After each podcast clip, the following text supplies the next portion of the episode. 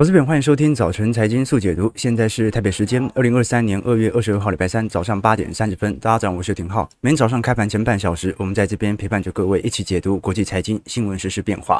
昨天道琼崩跌了七百点啊，是本波反弹以来首次非常显著的乖离回调。标普百指数也跌破了四千点的大关。加上这一次，就算是零售业的沃尔玛和家得宝。目前财报猜测出来，其实也没有多好。这说明过去我们所看到的零售数据表现的畅旺，其实并没有实质的反映在这些零售股的。获利身上，也就是说，营收大家都一样是创高，但问题在于利润并没有跟着上来，原因是成本上行的速度远远大于利润扩张的速度。好，那很明显嘛，营收啊，这个我们讲的这个总获利是营收减掉成本，所以导致目前我们看到美国股市昨天持续的下修，而且这一次感觉市场上终于认命了哈，连终于相信联准会今年是不太可能降息了。其实本来他就没从来没有调说要这个调降利率过，但市场上一直有自己的预测猜想，我们看到最近十年期公债值利率昨天攻到三点九五了。观众朋友知道，现在基准利率已经是四点五。Percent 哦，所以你说三点九五距离联总会的基准利率都还有一段时间，但是原本以为是 end 头的，现在又变成 W 底了啊！这说明市场的利率预期不断在提升当中。道琼刚才提到跌了七百点，是十二月中旬以来最差表现。标普重挫两趴，那么纳指血崩了二点五 percent，费半杀最重，费半一次就跌了三点三 percent。那我们看到 Fed Watch 哦，也就是大家对于年底终端目标利率的预期，原本大家大部分都是集中在四点五到四点七五，现在已经大举的调节到五到五点二五 percent，以及五点二五到五点五 percent，大概已经占比接近有六成到七成了。市场的利率正在进行重新定价。好，那我们就来观察这一波的重新定价，对于美国股市是不是至少好过于衰退？好，观众朋友，有两种让美国股市乖离回调的方式，一种是经济衰退的隐忧再起。EPS 即将大幅下滑，那市场即将进入长期萧条，好，有这种恐惧，那么很快真的要降息了。那另外一种就是类似现在这样，就是啊，联总会好像比我想象中的阴一点呢，我过去的期待好像都落空了，所以这种借由利率的打压。至少它比衰退的打压还要来得健康，对吧？那我们看到小摩这一次居然跟随着大摩和美银的脚步哦，出炉了。我们看到在呃本季度以来最悲观的报告哦，小摩这一次认为美国股市的一季度很有可能就是全年的高点。那这个全年高点不代表未来一定会呈现崩跌，而是目前的基期乖离相对于今年的 EPS 而言还是非常高。好，所以目前已经比我们看到小摩对于全球股市的呃。均值或者说目标值哦，已经高出了接近有五个 percent 左右的涨幅。那他原本是以为年底才会达成，所以小摩更加相信的认为，如果按照季度以及景气的反应，应该要在二三季再下修，然后在三季度到四季度。再来反映即将二零二四年即将到来的复苏期会比较恰当，不太可能这么早在年初就已经反映二零二四年即将到来的复苏期。所以我们可以观察到，这张图表的红色线是目前市场对于联邦基准利率的预估值。绿色线是原本在二月初的时候，大家的预估值看起来的确调升非常多，但是我们也了解到，基本上联邦基准利率从 Fed 自己的预估来看的话，二四年还是有很多降息空间的，至少它的点阵图这个分项就来得非常多啊。有人认为是五个 percent 以下，有些人认为会降到三个 percent，所以这说明一件事情啦，观众朋友你会发现基本面从来就没变变过，事实上基本面。前一两个月就已经定好了，对吧？因为公布财报是公布前一两个月的财报嘛，所以其实好坏哦，它是来自于比较，而不来自于客观事实。情绪也是来自于比较，而不是来不是来自于客观本身。那就像一个男朋友哦，这对女孩子好不好哦，它不取决于客观的条件说啊，到底这个男生到底是好还是坏啊？不是说比多数男生品格好，家境还是还是家境好，而是取决于什么？而是取决于。这个男生有没有比这个女生的前男友好？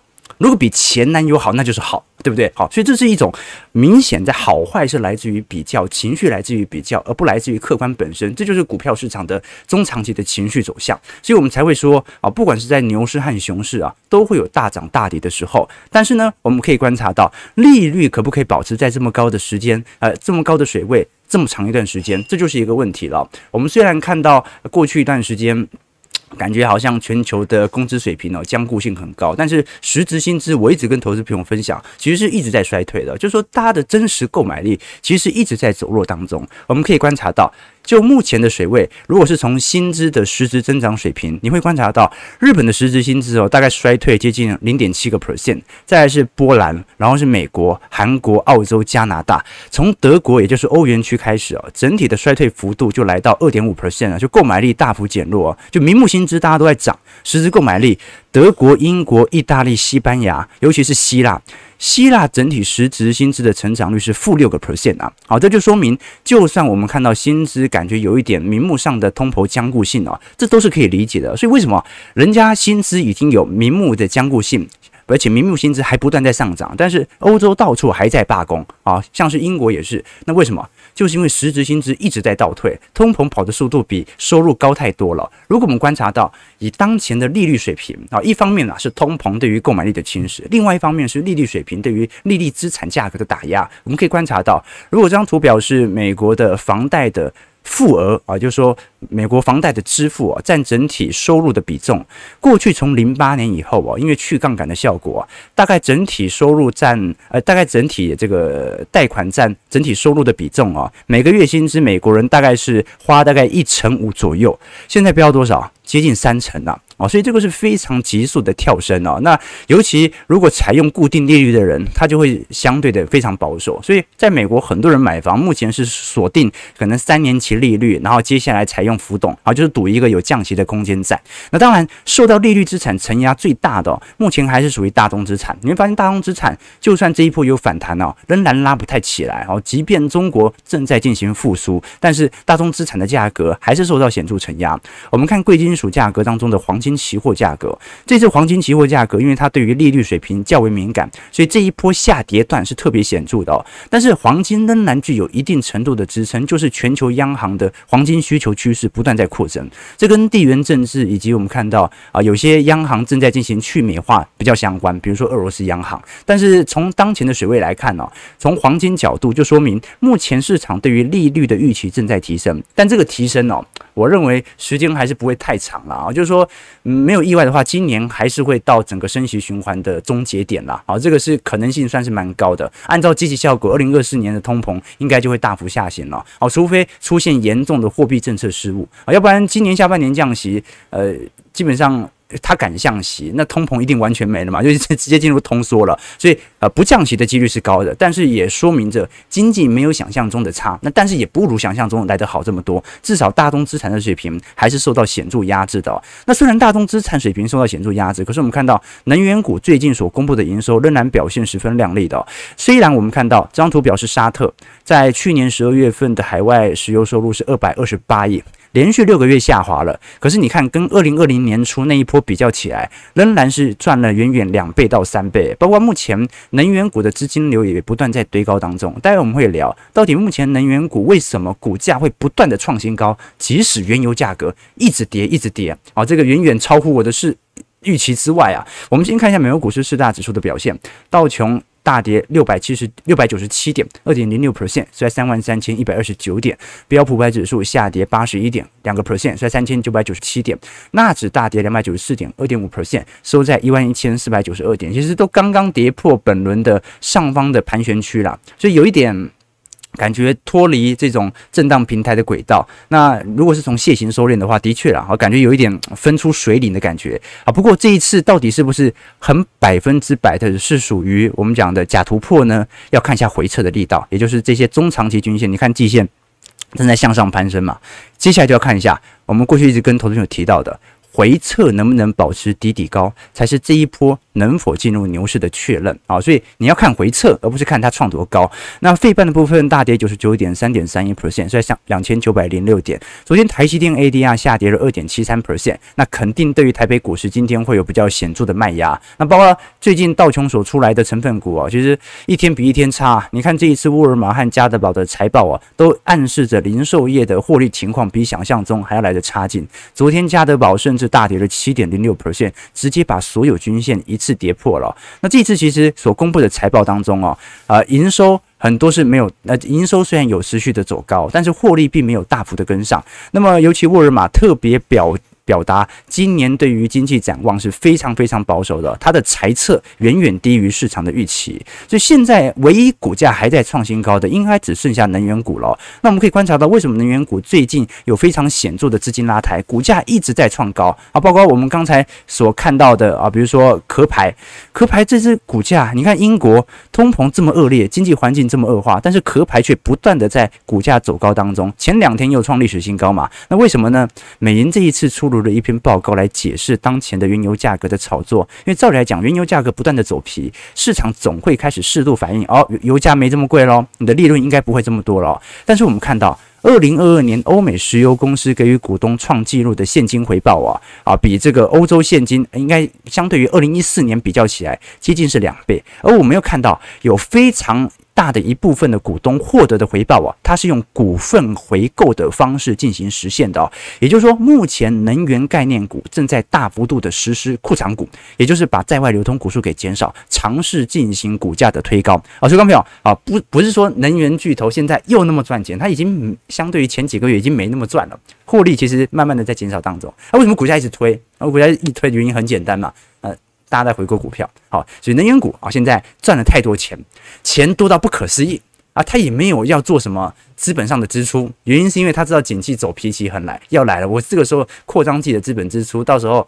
啊有设备啊，但是没有需求，那有什么意义呢？那该怎么办呢？哎，买股票啊，买股票还把股价炒上去，好，所以始终它都会有终结的一天啦。但是我们可以观察到，呃，目前对于大宗资产始终充满变数的原因呢，是因为就算受到利率的承压。但是大宗资产的确整个下跌段的呃下行速度有一点放慢的感觉，甚至有一点水平震荡的 feel。这一次我们看到呃必和必拓，它是。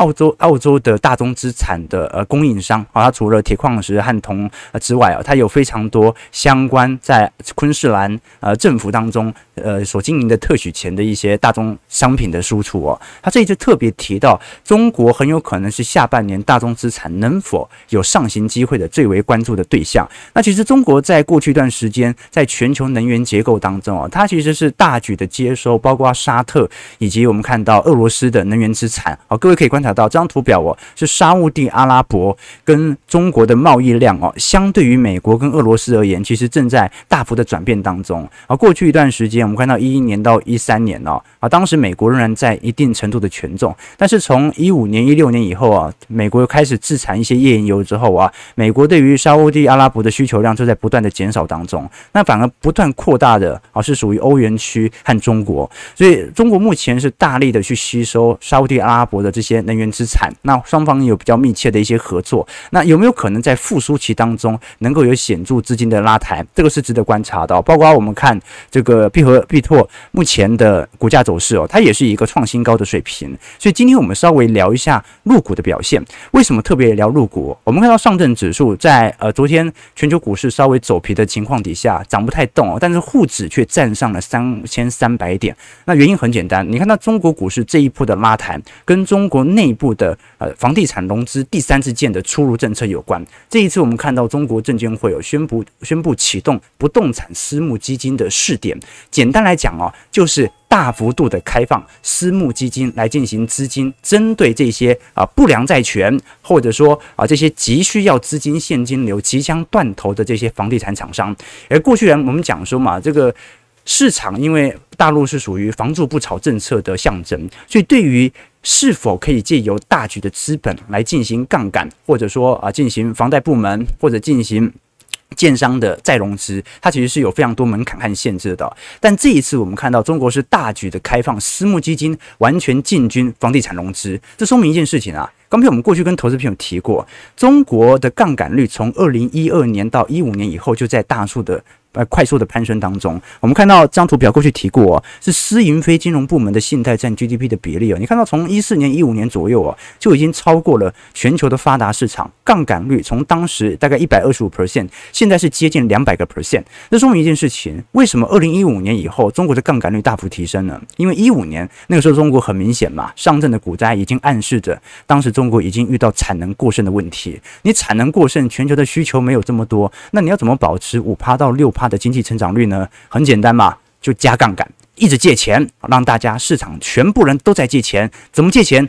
要买房嘛，那买房就把这个杠杆率拉上去，GDP 也就回到五趴到六趴的正成长了。所以过去从一五年以来，中国的经济成长很大一部分是靠内部的房地产融资所推起的虚体泡沫，也就是透支财富。我先跟你卖了这么贵的房子，但是我未来再慢慢还你嘛，透支财富。可是我们看到从二零二一年以后啊，这个杠杆率其实就在高速下滑当中。为什么高速下滑呢？因为中共的房住不炒政策出来啦，房地产监管政策出来啦。那现在经济果然过去两年就表现得不是那么好嘛。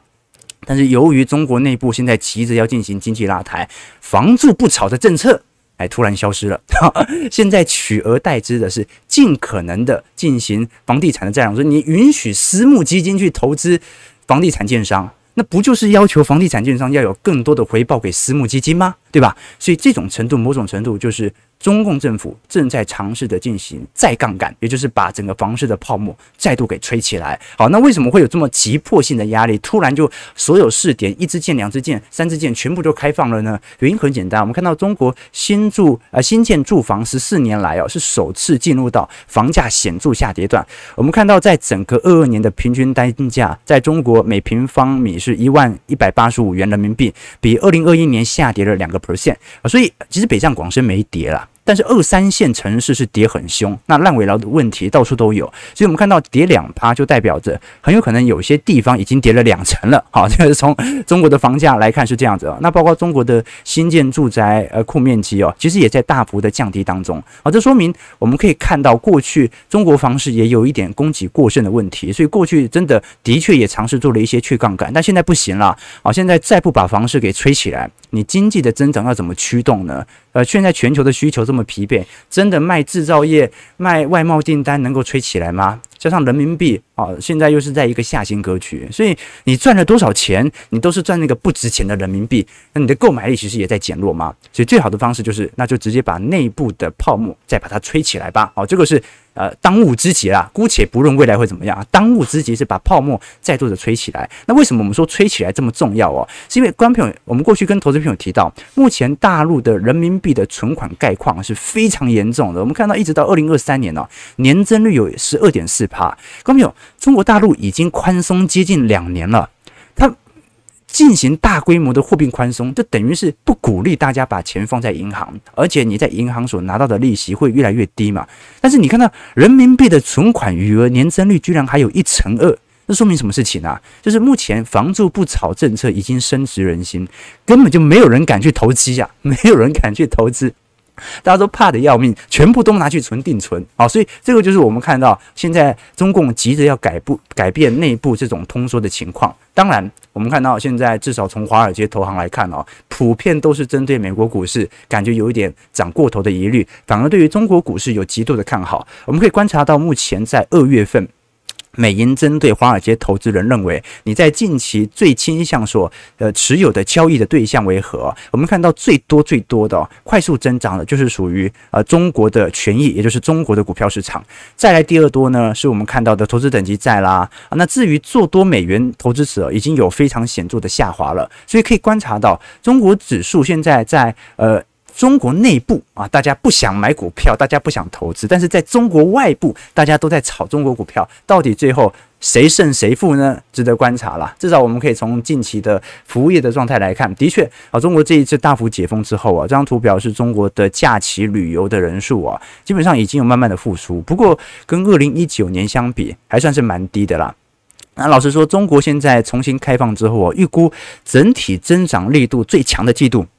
应该就是二季度到三季度，也就是说二季度过完，三季度公布哈这个季增长 GDP 增长率之后，我们就大概可以知道中国今年的 GDP 的贡献值到底有多大了。那为什么二季度跳最高？因为去年二季度上海封城嘛，去年上海呃四月份、五月份封嘛，所以去年二季度。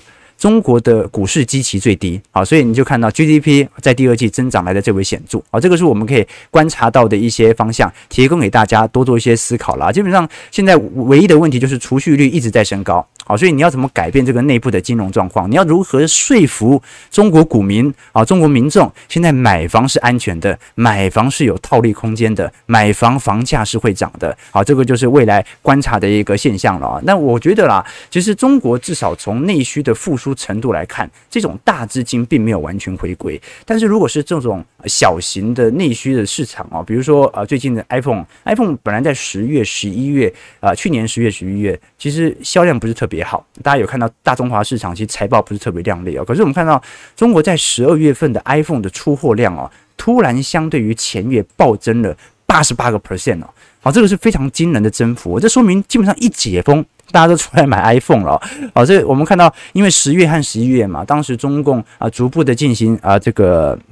我们看到在生产量上的中断啊，然后有一些疫情即将开放的一些困扰，所以导致去年第四季的中国 iPhone 出货量大概下滑两成八，其实这可能是受到供应链的问题。但是十二月哦，我们看到苹果呃本月公布去年十二月的营收是一千一百七十二亿美元，年减率虽然五趴，但是相对于十一月暴增了八十八个 percent 啊，这就说明基本上中国的内需啊就是晚一点的拉抬，虽然。没有像过去以往这么强劲，但是至少我们看到整体内需的复苏哦，至少有蛮显著的变化。那就看一下能否拉到今年一季度了啊。那基本上二季度就不太可能啊。为什么？因为通常二季度大家就要等第三季度 iPhone 十五的推出了啊。这个是值得观察的一些方向。好，那我们最后来聊一下台北股市的变化。台股的部分昨天守在一万五千五百点啊，今天应该就开盘就跌破嘛，看能不能来一个开低走高。不过老实说了，这个外资买了这么多，它也抛不掉，对吧？不知道要。抛给谁？现在又没人追股票，大家都在柜买自己玩嘛。我们看到中场昨天小涨十一点，收在一万五千五百六十三点。那昨天在内资的控盘底下，三大法人其实还是买了八点一亿哦。台币的部分，我们看到贬值四点四分，收在三十点四一五块，这也是一个多月以来的呃新低哦。那成交量也很低迷哦，这说明其实外资虽然你看台币有点走贬，但外资也没有那种大举汇出的感觉啊，就就是盘在这边。好，所以今天特别留意啦，今天就看一下台币的变化。今天看会不会完全贬破三十点五的那一波平台关卡了？贬破从技术层面可能就会引来新一波的系统性卖压。好，但是我倒觉得外资货要抛给谁呀？啊，所以我觉得在短期内可能还没有完全撤出的这种打算呢。好，但就是。盘在这边，盘在这边。那昨天世界先进公布了法说，好，这一次 Q1 营收预估季减率会高达一成五哦，所以我们看到，其实，在成熟制程的部分呢，毛利率已经正在大幅下滑。这一次世界先进可能毛利率会跌破三成哦。好，不过这次我们也看到，因为一季度本来就是在半导体产业当中最冷的一季的，你一直要到二季末左右。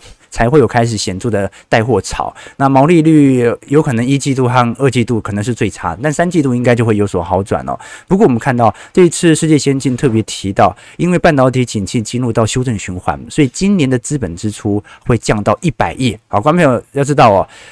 前年我们是两百亿嘛，前次预估是两百三十亿，现在降到一百亿，它是直接砍半式的下滑，所以不断的进行资本支出的调降，这说明啊，其实整个半导体终于要回归均值了啦。好，就算未来回到牛市氛围哦。啊，第一个啊，就算是台积电，它也没办法像过去两年那种爆发式的成长。啊，第二点是成熟制程啊，叠加压力很快就会出现。我们都很清楚，在二零二五年，中国的成熟制程半导体哦，它就会是仅次于台积电的全球第二大的厂商。那可能是中芯，也可能是上海华丽。但不管如何，到时候在成熟制程，肯定叠加压力会非常大。哦，只要中国在。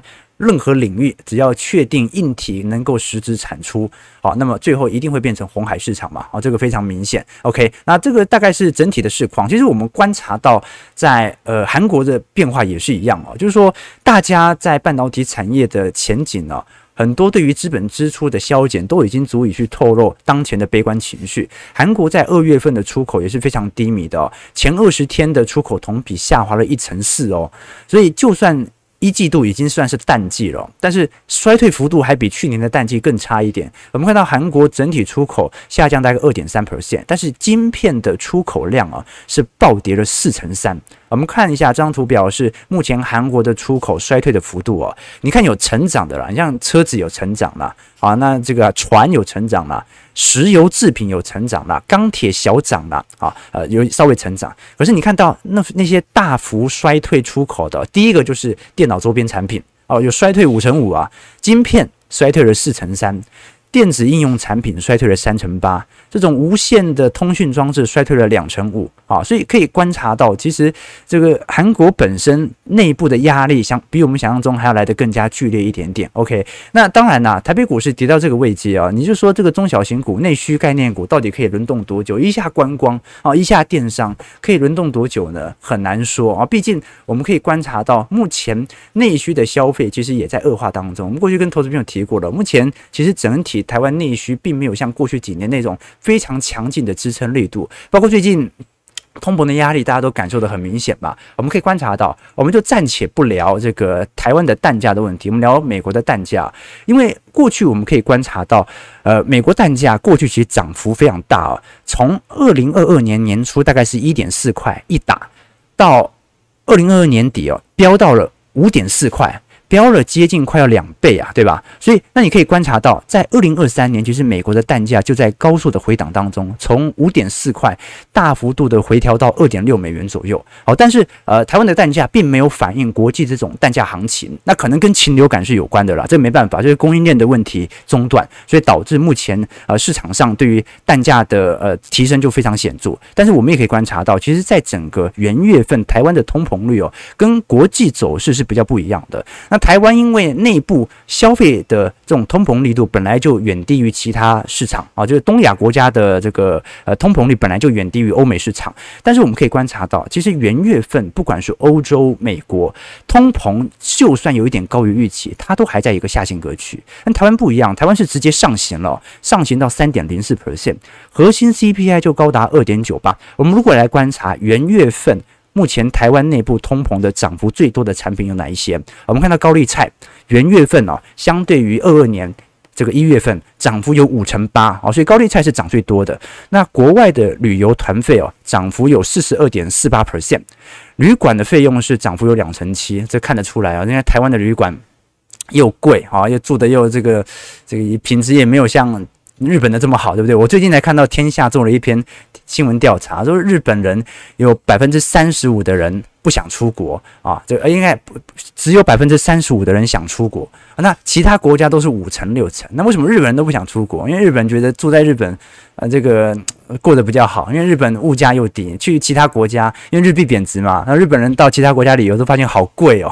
那第二点，其他国家的可能治安啊、环境啊不如日本的好啊。来台湾那小心被机车撞嘛，对不对？所以你看日本人不想出国啊，就是因为啊这个国外你看日币一直贬值，所以你看国外旅游的团费涨幅有四成二，哦，这涨幅也很高啊。这说明呃大家还是自由行比较划算哦。鲑鱼涨幅有两成三，我以为。以前的好朋友啊，他们家是做这个鲑鱼批发的嘛？你知道鲑鱼现在大部分进口都是从北海、英国、挪威那附近来进口嘛？我说为什么涨那么多，涨两成三？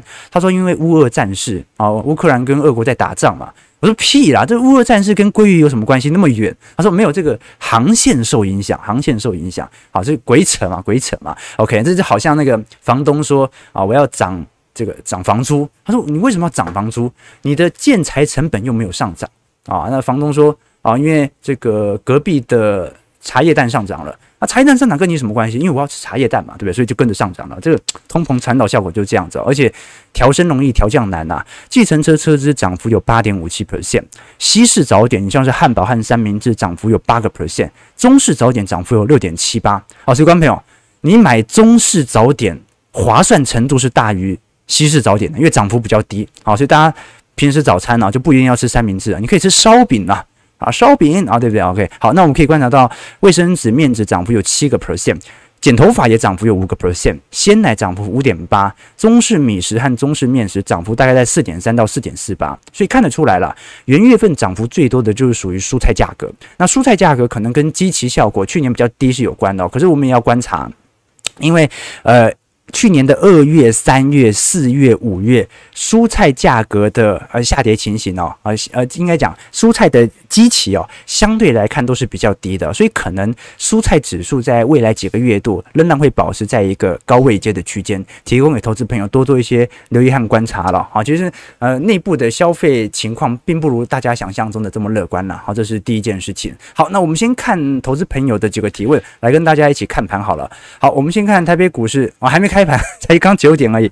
我们看一下大家的一些提问哦。对，这一波的涨价，其实你一直到现在才有那种 很明显、很明显的感觉。就前几个月大概就是，哎呀，怎么便当涨五块？哎呀，怎么饮料涨五块？那是一直到这一两个月，你才会发现去菜市场买菜哦，就是同样是一千块。以前是可以稍微塞满冰箱的，现在塞不满啊，这会有那种非常直观的感受，对吧？啊，下跌，呃，这个台北股市下跌，好，今天开盘就下跌一百二十五点了啊，这个，呃。下跌幅度不断在增大当中啊，我还是再等个两秒来看一下好了。好，今天跌大概一跌就要接跌接近两百点了，那成交量会大幅的上行，今天应该会来到两千亿以上，就看一下外资的系统性卖压有多大了，收在一万五千三百九十八点，呃，看能不能一个开低走高了，因为你要你要知道，现在外资货抛不掉啊，这波散户根本没追，所以它就是自我系统单的调节而已。OK，怎么可怎么可以污蔑高尚的台湾人？OK OK。啊，高尚哈！好，这洛克说啊，中国政策变动大，每次做事啊只注意整体表现，远大于个人情况，所以少数人总是可以直接被社会利益给牺牲。呃。所以你说嘛，这搞不好房市一转，所有过去两年的政策突然就转弯了嘛，对不对啊？什么防疫政策啦，或者这个小孩子不能打游戏，只能打一个小时的政策啊，说转弯就转弯。好，那但是也是有效率的，对吧？也是有效率的，至少从实质的市场情绪层面，可能比较快感受到。OK，这个回归使人生活啊，最便宜。OK，这个 什么东西 非常有管，以前都是涨五块，最近都是二十块起跳的。哎，是没错，是没错。好了，感谢各位今天参与了。今天台北股市其实，如果是以昨天美国股市的系统单，现在跌不是很重啊，而且不跌不是算特别重。我们就看一下内资会不会继续活泼下去。反正大家就是。啊，跟外资就是渐行渐远嘛，大家都玩自己的股票，就有这种感觉，对吧？哈，所以呃，我们还是观察了啊，就是说台北股市当前的水位，从基期角度，从国际股市来看，算是有比较防御性支撑的。但是美国股市目前的基期水位，老实说，短期内是真的有标的非常高的疑虑，本一比或者是相关基期指标都。标的特别高，所以能不能有一个适度的均值回归就特别重要了。那我们今天先聊到这边，台北股市目前也一样，大概在一万五千四百点左右震荡。如果喜欢我们节目，记得帮我们订阅、按赞、加分享。我们就明天早上八点半早晨财经速解读再相见。祝各位投资朋友开盘顺利，操盘愉快。